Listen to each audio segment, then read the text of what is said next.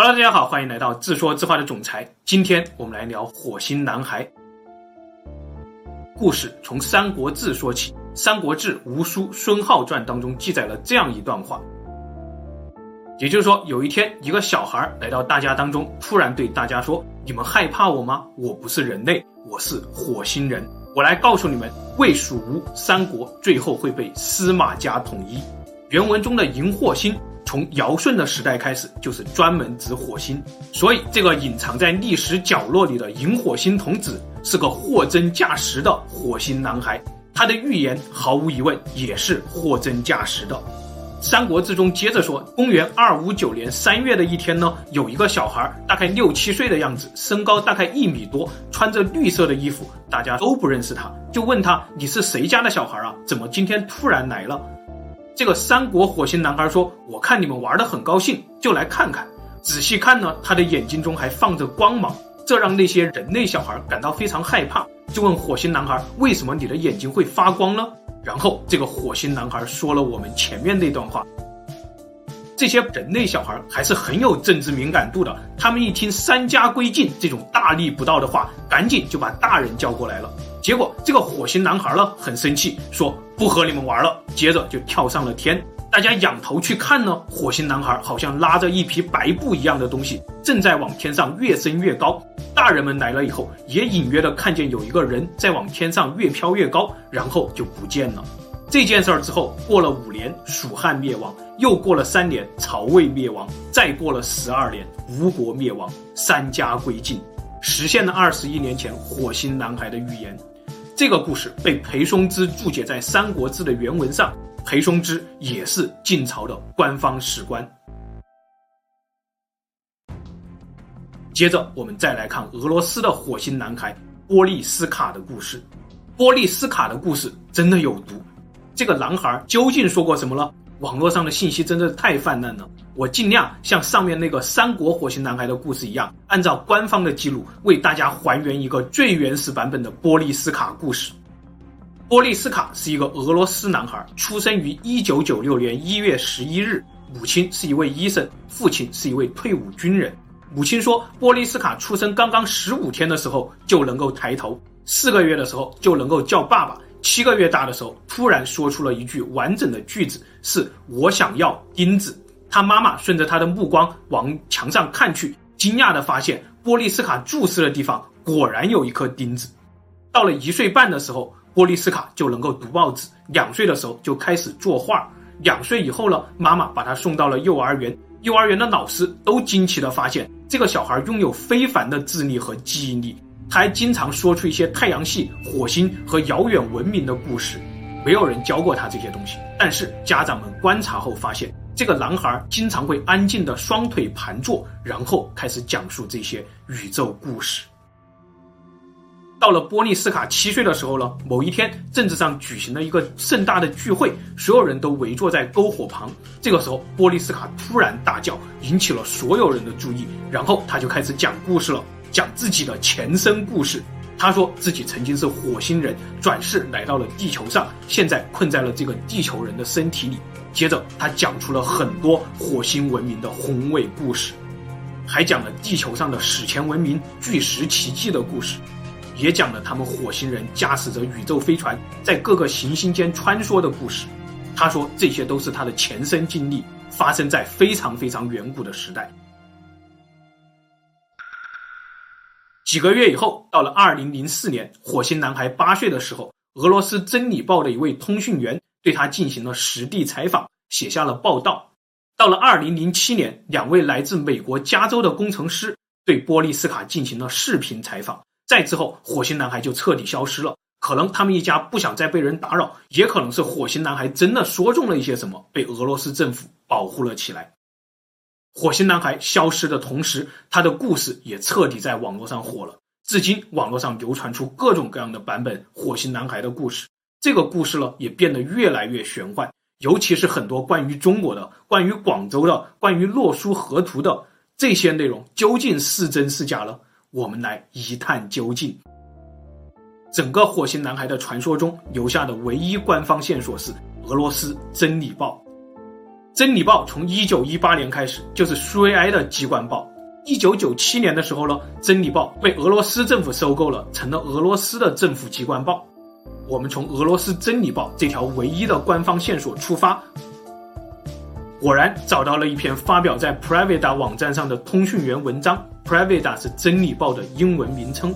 这篇报道发表的时间是二零零四年十二月三日。撰写这篇稿件的通讯员署名 NGN，标题叫做《波利斯卡来自火星的男孩》。这篇报道说，通讯员听说俄罗斯北伏尔加格勒地区出现了一个非同寻常的小孩，于是他就前去采访。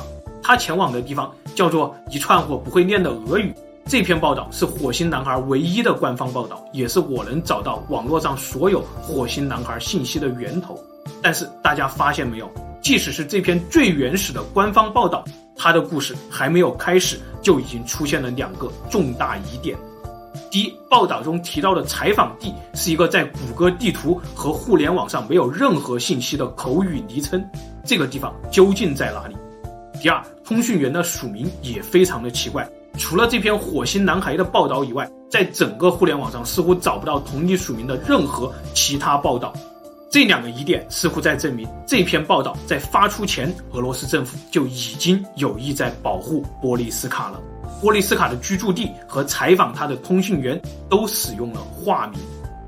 报道中主要写了这样几件事儿，我按先后顺序帮大家还原。波利斯卡跟通讯员说，火星在远古的时代，地表是有人居住的。但是由于战争，火星的大气消失了，居民们被迫搬迁到了地下层中去居住。爆发战争时，波利斯卡大概十四到十五岁。这里要说明一点，火星人和地球人的生理结构是类似的，也是十八岁成年。因为火星的一天和地球的一天是相差无几的。成年以后呢，波利斯卡从事的职业是和地球去贸易，他呢就驾驶着飞船来到了地球。波利斯卡的飞船在地球上降落的地方叫做雷姆尼亚大陆，这是一个曾经印度洋上的一片大陆。波利斯卡还有一个十分要好的雷姆尼亚朋友。雷姆尼亚人呢，大概九米高，波利斯卡他们这些火星人呢要矮一些，大概七米多。结果呢，有一天地球上发生了一场毁灭性的灾难，整个雷姆尼亚大陆被洪水所吞没了，沉入了海底。这场灾难中，他的朋友被一块巨石所砸中，去世了。他非常的悲伤，他说这种悲伤和雷姆尼亚大陆毁灭时候的场景，在他脑海里十分的清晰，就像昨天刚刚发生的一样。接着报道里写了一个细节，波利斯卡的母亲说，有一天波利斯卡看到了一本书，叫做《我们从哪里来》，作者是穆达舍夫。波利斯卡盯着这本书当中的雷姆尼亚人和西藏的照片看了好几个小时，然后他才开始讲述雷姆尼亚人的故事。究竟是这本书唤醒了波利斯卡的记忆了，还是他从这本书中获取了故事了？我们接着看这篇报道。报道中说，接着上面那本书，波利斯卡又提到了穆达舍夫的另外一本书，叫做《寻找众神之城》。这本书主要研究古代的一些陵墓和金字塔，但是波利斯卡却坚定地说，未来人们将会在一座金字塔下面找到一些知识。但是这座金字塔绝对不是胡夫金字塔。另外，狮身人面像的耳朵后面有一个开关，一旦开启，人类的生活将彻底改变。这个人类生活将彻底改变，在报道的英文原文中是这样一句话。报道中还说，波利斯卡在说到这里的时候，又补充了一点，说如今很多特殊的人已经在地球上诞生了，地球很快将重生。为了配合地球的重生呢，人类需要大量的新知识，这些新知识需要一种完全与现在知识体系不同的全新思维方式去承载。接着，波利斯卡说出了一条预言，他说未来地球的磁极会偏移。然后，二零零九年会爆发一场洲际性的大灾难，接着二零一三年会爆发一场更具毁灭性的灾难。但是，地球上那些已经诞生的特殊孩子们将会帮助人类。虽然科学家已经证实，自从二零一零年以来，地磁偏移的速度明显加快了，但是波利斯卡这里似乎聪明地说了一个模棱两可的预言：二零零九年、二零一三年的地球是否会爆发毁灭性的灾难呢？灾难的程度有多大呢？这似乎依赖于那些特殊的孩子们对人类提供了多大的帮助。之后，通讯员问了波利斯卡一个非常奇怪的问题：“你喜欢氧气吗？”波利斯卡说：“我在这具人类的身体当中就不得不呼吸氧气，但是火星人不喜欢这种气体，因为它会导致衰老。火星人在大概三十到三十五岁这个年龄之间时就停止了衰老。”这也是火星人为什么数量不断增加和爆发大战的一个原因。从第四个问题，就是上面说到的磁极偏转和灾难预言，到第五个问题，就是这个氧气的问题，明显出现了很不正常的跳跃。原文中还有意用一些特别尴尬的短语去连接，希望把这两个问题自然的衔接起来。但是这种不自然真的让人怀疑，第四个问题中的预言在报道发出前被删除了很大的篇幅。然后第五个问题到第六个问题中间又明显出现了删除，删除到内容似乎是关于火星生命的一些具体情况。接着来到第六个问题，通讯员问：为什么人类的火星探测器总是无法正常的登陆火星呢？波利斯卡不加思索地说：这是因为这些探测器带有有害辐射呀，这些有害辐射被火星人监测了出来，提前摧毁了这些探测器。